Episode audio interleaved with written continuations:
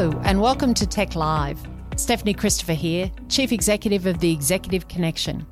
TEC connects CEOs, executives, and business owners to the world's largest business leader network. Today, our guest on TEC Live is Deborah Burt. Deborah is a highly experienced human resources executive. She's held HR director roles with global organizations in the financial services, IT, and professional services sectors. It was really some time ago, actually, because then she was CEO of a software startup, if I remember correctly, has run her own HR consulting business for some years as well. So Deborah works as a coach, a mediator, and a facilitator, which I think Deb does you a little um, is a little soft on who you really are. Deb is an outstanding leader. Deb would be the best course designer I've ever seen in deciding what is the problem that an organisation is working on and how's the best way we can really affect change in the people there rather than training, which we've been just talking to Gaj Ravichandra isn't the way to go. And as far as a facilitator goes, Deborah Burt taught me everything I know. Oops. So, yeah. So here we're going to talk about difficult conversations. And Deborah Burt, welcome to TEC Live. Thank you, Stephanie. Why is it so hard to have a difficult conversation? Well, I think the answer is partly in what you just used as the adjective in front of the word conversation. Yeah. Yeah, okay we have it in our heads that a conversation is going to be difficult. And then once you've decided, oh, it's going to be a really hard, difficult conversation. What am I going to say? How am I going to feel? What are they? How are they going to react when I start this conversation? And so, of course, you set yourself up. You've told yourself that it's going to be difficult already. So we confirm our own expectations often, don't we? So, where's that coming from? And so, I think I should preempt this by saying this feels less like a podcast, I think, coming up than a personal coaching session for me. Uh, because we've talked about this topic before. Mm, but mm. where does it come from? Why do we feel that it's going to be hard? Why do we set ourselves up for that? I think the first answer is experience. Mm-hmm. Have you ever had a difficult conversation? Yes. Yes. And why was it difficult? Because it felt difficult. Yeah. Yeah. So we're not kidding ourselves. Conversations can be very, very difficult, mm-hmm. but they can be a lot easier if we change the way we think about it in advance. Mm-hmm. And even because in my mind, there's two types of difficult conversations. If you start at the very top of the you know, the line. There's the difficult conversations that we know we have to have. So we're planning in advance. We're thinking about it. We know who we have to talk to, the topic we have to talk about. We're worried about how it's going to land and the consequences and will the relationship be damaged and, you know, like all of those sorts of mm. things. And then there's the difficult conversation which just turns up at our doorstep mm. and we didn't know it was going to happen. In fact, you stand, you come and visit me and you say, I want to talk to you about X. And I go, I never saw this coming. This is me talking to myself in my head. Yes. I never saw this coming. Oh my gosh, what's she going to say? Yeah. Oh, I'm really worried about it. You know, so, yeah. so that's on the receiving end. And I need to know how I'm going to deal with those types of conversations because you've planned maybe what you're going to say. Mm. That's why you've turned up on my doorstep. Mm. And I didn't see it coming. Mm. And now I've got to have a strategy for dealing with what is in my mind very suddenly, in nanoseconds, I decided, oh my gosh, this is going to be a difficult conversation. I didn't see it coming. And I'm not prepared. And I'm not prepared at all. So, can we take a rain check on that difficult conversation, please? Because I know I need to go away and do some. Yeah, right. Okay. And we can't do that. So, so. well, we can't. So, let's start with the first type. Yes. Which is there's something yeah. I have to talk about. Yeah. So tell me about those. Let, let, let's try and put it into the context of a business situation. Mm-hmm. So you've decided you need to talk to an employee for whatever reason. Maybe it's about their performance. And maybe you've been observing some of the things that they've been doing. Mm-hmm. And so you've decided I need to give them some feedback and I need to tell them that they need to change their performance or there'll be some consequences. And most people don't like having those conversations. Mm-hmm. Makes them feel uncomfortable. You're thinking about what I need to say that's where we typically focus on what have you been doing and what do I need to tell you about it and what it means to me and the organization. It's the what, what, what, what conversation. Yeah. There's some other things though that you should be thinking about, which most people don't. So you think you think a lot about the what, but mm-hmm. you possibly don't think about how you are feeling. You need to be thinking How about how me as the person who's you raising as the, the, issue. person is Yeah. raising the issue. How do I feel about this? Do I feel nervous? Do I feel anxious? Do I feel sad? Do I feel disappointed? Do I feel frustrated? Do I feel angry? Mm-hmm. You know, like there's all those different emotions. And you could have many of those, not just one.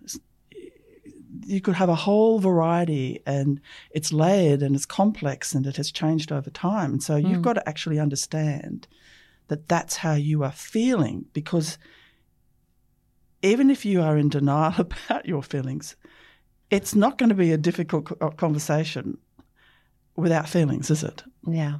If you were just a robot giving these black and white views about what you'd seen and what you'd experienced You're going to miss feelings. the cue. You'll miss all the cues anyway. yeah, And they'll see the feelings on your face. they will. And so if you can't also add into this difficult conversation and plan in advance how you will deal with your feelings Mm-hmm. and their feelings, then that's a missed opportunity for you and, and probably for the person on the receiving end. so give me an example of how that works then. I mean, in terms of uh, The feelings of bringing that into it. Okay. Well, a, a simple one. So you and I have been to a meeting, Mhm. and you saw me behave in a way that you feel you need to talk to me about. So after the meeting's over, you're thinking about how do I address this with Deborah? Um, I need to explain to her that I felt Mhm. uncomfortable. So you're owning your own feelings. You're not you're not saying, Deborah, you made me uncomfortable. You're saying, I felt uncomfortable when I saw you interrupt on a number of occasions your colleagues. And I saw looks of I interpreted frustration on their face. So I'm I'm concerned about the level of mm-hmm. um, interruption that occurred during that meeting. And I'm wondering what's going on for you. Mm-hmm. Now, you could have all sorts of assumptions about what was going on for me. Could, mm-hmm. And there's nothing to guarantee that your assumptions are correct. And this, is, this is another really important ingredient about how, if you know a conversation in advance is, or it feels like it's going to be difficult, one of the things that you need to do is, yes, make the assumptions. We, we can't avoid making assumptions about what someone did and what, why they did it, what were their intentions. But you then need to ask me. So, Deborah, I saw you interrupt a number of times. What was going on in your head that caused you to interrupt?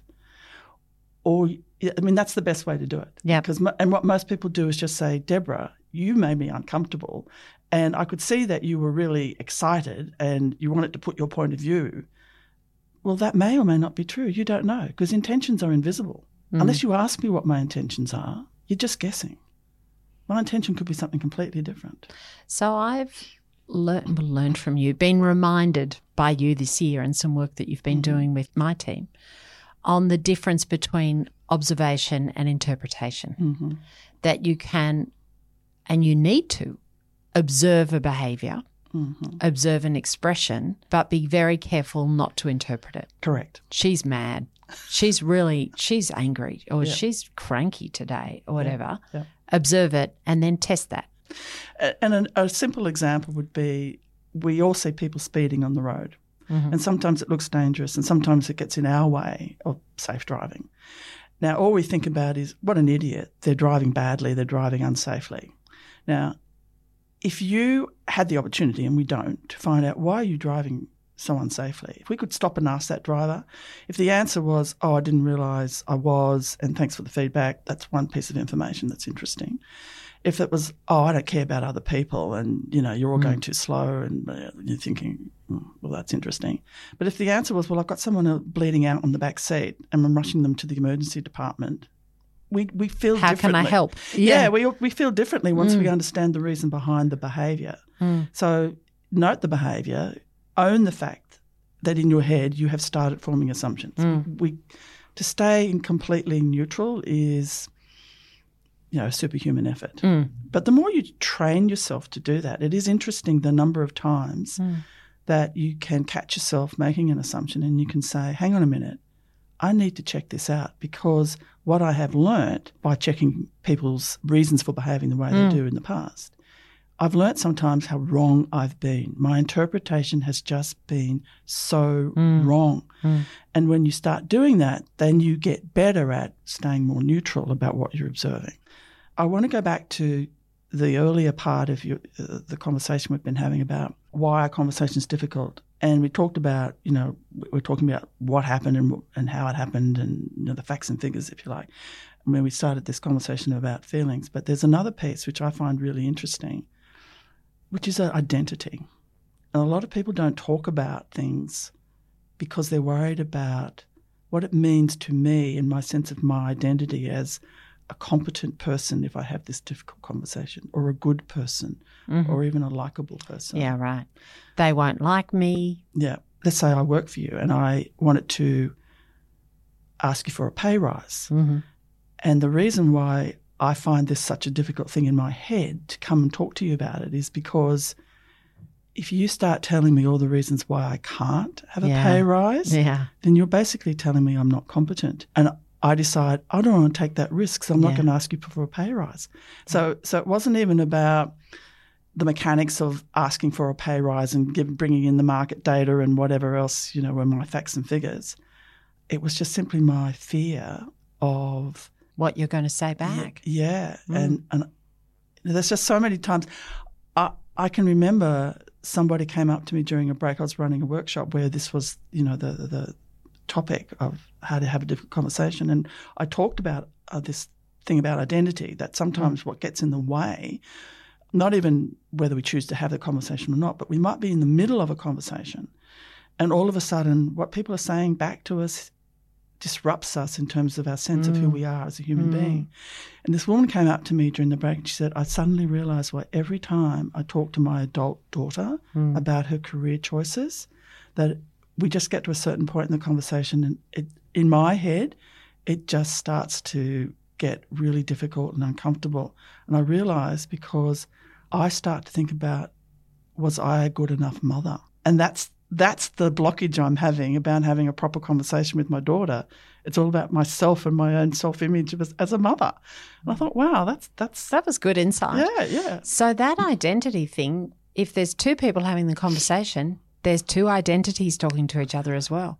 Because mm. even if you've got all of this mapped out mm. and practiced, mm. even role played, but practiced, you're landing on someone else's identity. Mm. So the first thing you say might hit mm. them straight with, I'm not good enough, I'm not good enough. Yeah. Yeah. I knew she didn't like me or mm. whatever. Yep. You're a failure. You're not good enough for this job. You're actually not a very likable person. Whatever. So then some of us are right to avoid these difficult conversations. so where do you start then, Deb? With with there's facts and figures. There's obviously something that's triggering it or a mm. message you have to convey there's there's here's how I feel about it. This is what it's doing to me. Mm-hmm. Here's my identity and mm-hmm. some assumptions right or wrong about mm-hmm. yours. Mm-hmm. So how do you pull all that together to plan? I think the sort of gold standard of how you end up having a halfway decent difficult conversation is that um, you realize that there's no one truth no matter how much you might want to believe that you are right, 100% right, and the other party is 100% wrong, you need to have a, I guess, a little bit of uh, willingness to accept that, just like in an accident, there's 10 witnesses and there's 10 different stories about what actually happened in that accident. Mm. So, so you need to be willing to discover their version of the truth. Mm. You go you go into this difficult conversation with your truth, your story. This is my version of what happened. This is my version of how it happened, why it happened, the consequences for what happened. That's my story. But there is another story. You just have to be willing to accept there is another story. And it's important for me to find out what that other story is. There's two stories, but there's actually a third story. The third story is pretend there was a third party in the room listening to your story mm. and the other person's story. And what that third person is going to see, they're a neutral, objective observer. And what they're going to hear and see are some things which neither of you are 100% correct, right? You know, like it's, it's not all on one mm. side. So this third story is if you were, say, the, the mediator. Mm the mediator would be able to tell the story in a way which is not your story, not the other person's story. It's just some blend of both of them, and that, and and just being aware that that's the reality of how these things are will help you deal with whatever's coming your way, um, no matter what the feelings are and the reactions and the strange facts that get thrown back at you and the strange interpretations of those facts that come back at you. You can go, okay, that's their story. And it's okay for them to have their story. They're not going to agree with my story, and I can't agree with their story. There are just these various little stories. So that's that's the first thing, just to accept that.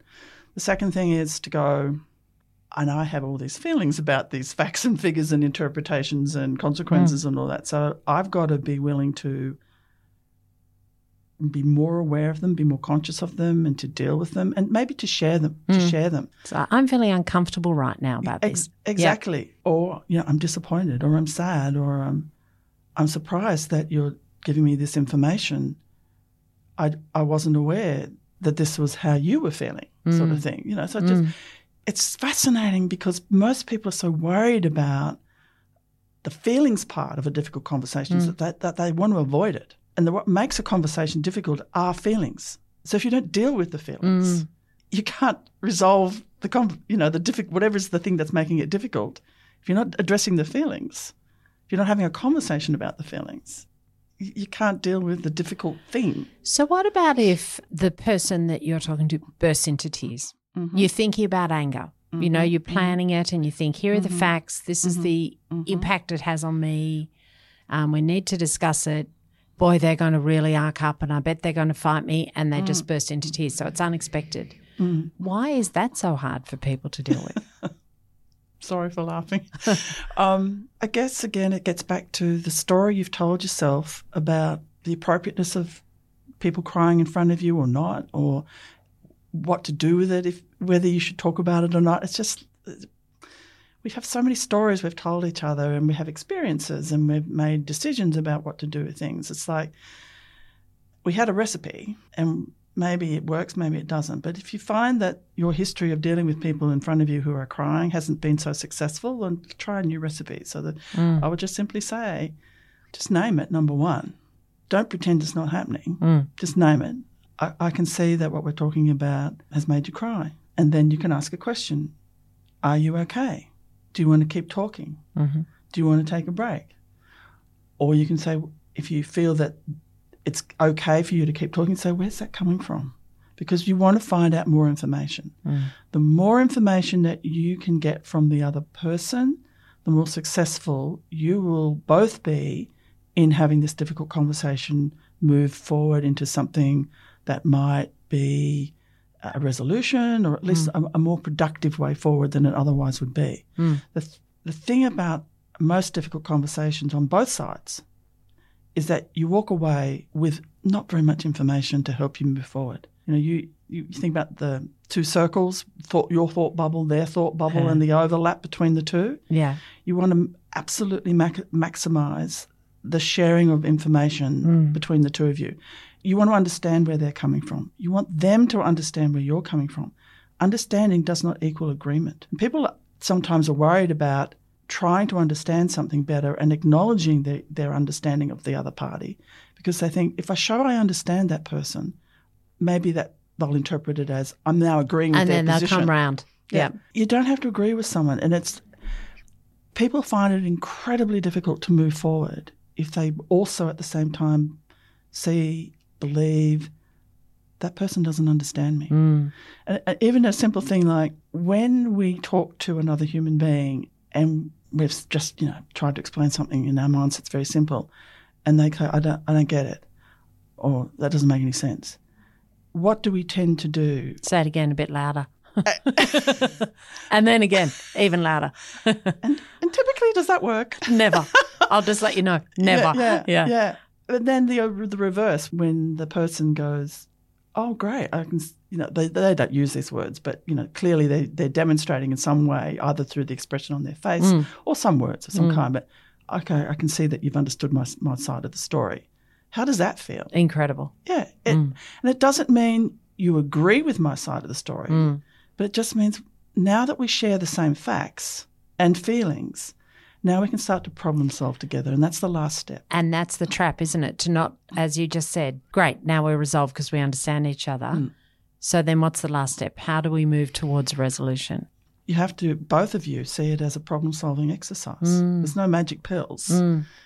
We've shared our different versions of reality, our different versions of the truth, and we realize that two conflicting versions of the truth exist. They coexist. Doesn't mean one's 100% right or wrong. It just means we have different truths. We both have some feelings about that, and we've shared those feelings.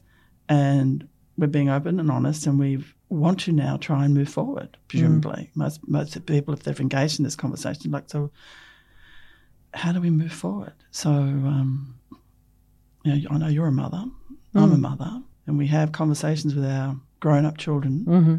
Sometimes, you know, pick, pick something simple like um, smoking. Mm-hmm. You're grown up, let's, let's say it's a daughter who- smokes, and you want to talk to the daughter about uh, and you have spoken very often about the fact mm. they smoke, and you've told them, you know, it's a health hazard, and why are you mm. doing it? It's just sort of mm. like, and they are just so annoyed with the fact that you constantly keep on harping about this smoking thing. And is it about the smoking thing? It's because you both acknowledge that, you know, all the science says smoking is bad for you. So what's it really about? You know, and most people in those conversations can't get past the fact that I'm right, smoking is you know mm. bad for you, and you're wrong because Because you you're keep- telling me what to do. Yeah, Yeah. yeah. So it's like, well, what's underneath all that? You know, so what, mm. what's underneath that potentially is your concern about your daughter, mm. your sadness, your fear about the future for her, um, and on her part, you don't know yet until you ask, do you? So I know you know smoking's bad. What's going on? Tell me what what's going on. And she might be willing to say, well, I'm tired of being seen as the good girl. Mm. You know, this is, and you know what, Mum? You are so controlling. You can't control me in this space. I'm the one who gets to decide whether I smoke or not. And you know what? I even like it. So I know it's bad for me, but I like it. And so now you start to talk about some very different things, which are so many different angles that you need to be Rather than the black and white. I think this, I don't, yeah, I yeah, do. yeah. What about the example you gave at the beginning Mm-hmm. of if you're blindsided? Yes. So you think either you think a conversation's Mm-hmm. about X and pow, in comes something you really don't expect, Mm. or someone walks into your office, Yeah. put it in a work context, and you're completely blindsided. Mm. Yep. How do you deal with that?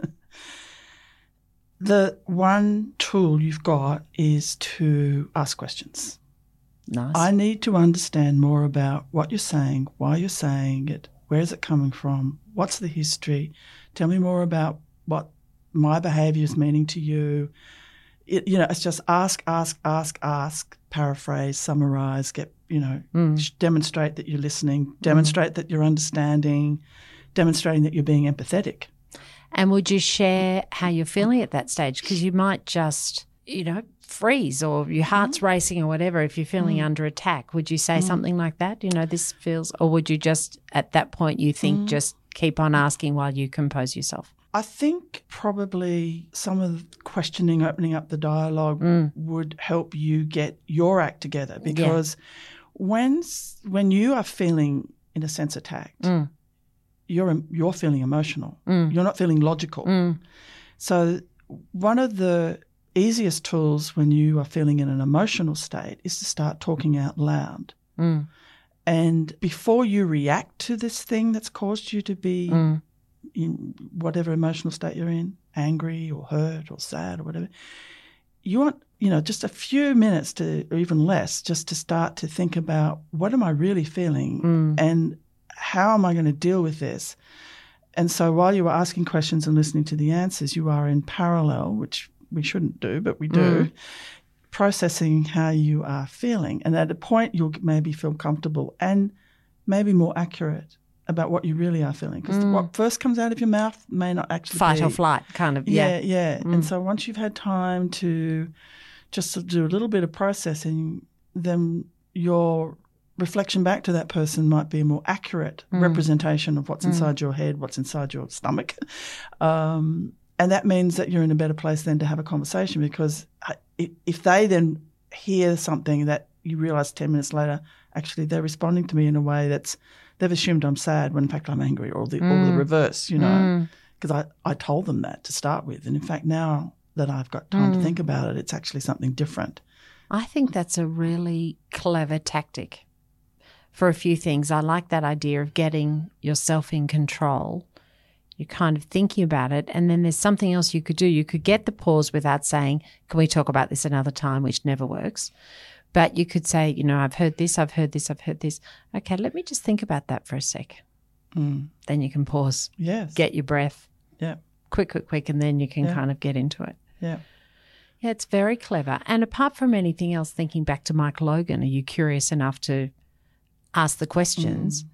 And you know, he was saying about a problem fully identified is nearly solved anyway. Mm. So if between the two of you, you're really Yeah. interrogating this thing and going deep and Mm. understanding it, at the end, it might be so much easier to kind of come to a resolution. Exactly. So I know you love a recipe, Deb, figuratively and literally. Is there a recipe for a difficult conversation? Yes, in one sense. So the, the, the easiest recipe is be curious and seek more information, Yeah. rich understanding. But the other bit more complicated recipe is to know your story, your version of the truth. Appreciate that there is at least one other story and you hmm. need to learn what it is. So that's step one. There are two stories here. I need to share mine, but first of all, I need to understand the other person's story. Mm-hmm. The second thing is the feeling side. Don't be hmm. frightened of feelings. Hmm. This is why it is a difficult conversation. Acknowledge your own, find out what theirs are, and deal with the feelings. Be honest about them. And then once you're at that place where you, you know the two versions of the truth, you know the feelings on both sides, the third step, you're now in problem solving mode. So I think they're the three steps. Hmm. It sounds pretty straightforward. And I think the big thing I've taken away from today is spend some time understanding the feelings. Mm. So acknowledge yours up front and that and for all of us that takes a bit of preparation too. Mm. In the same way you might be confused by someone else and think they look angry when in fact they're sad. You might think you're angry, but you might be tired or something, you know, figure mm. out your own feelings, understand theirs. And then the other big bit that was great was there's three versions of the truth. I really like that. And that's the kind of agreeing to pause and even let's just look at that third version. I think that's very, very powerful. So the idea of preparation, feelings, both versions of the truth. Think about that third one that the objective supposed outsider would have, and then start to get to resolution makes a real difference. And I think enables us all to perhaps go into some of the conversations we need to be having with a little more power, actually, and certainly more tools in our armory. Deborah Burt, thank you so much for your time. You're welcome. So that's TEC Live for today. CEOs are in the business of making decisions, and leadership is the art of execution. I'm Stephanie Christopher, and look forward to talking to you next time.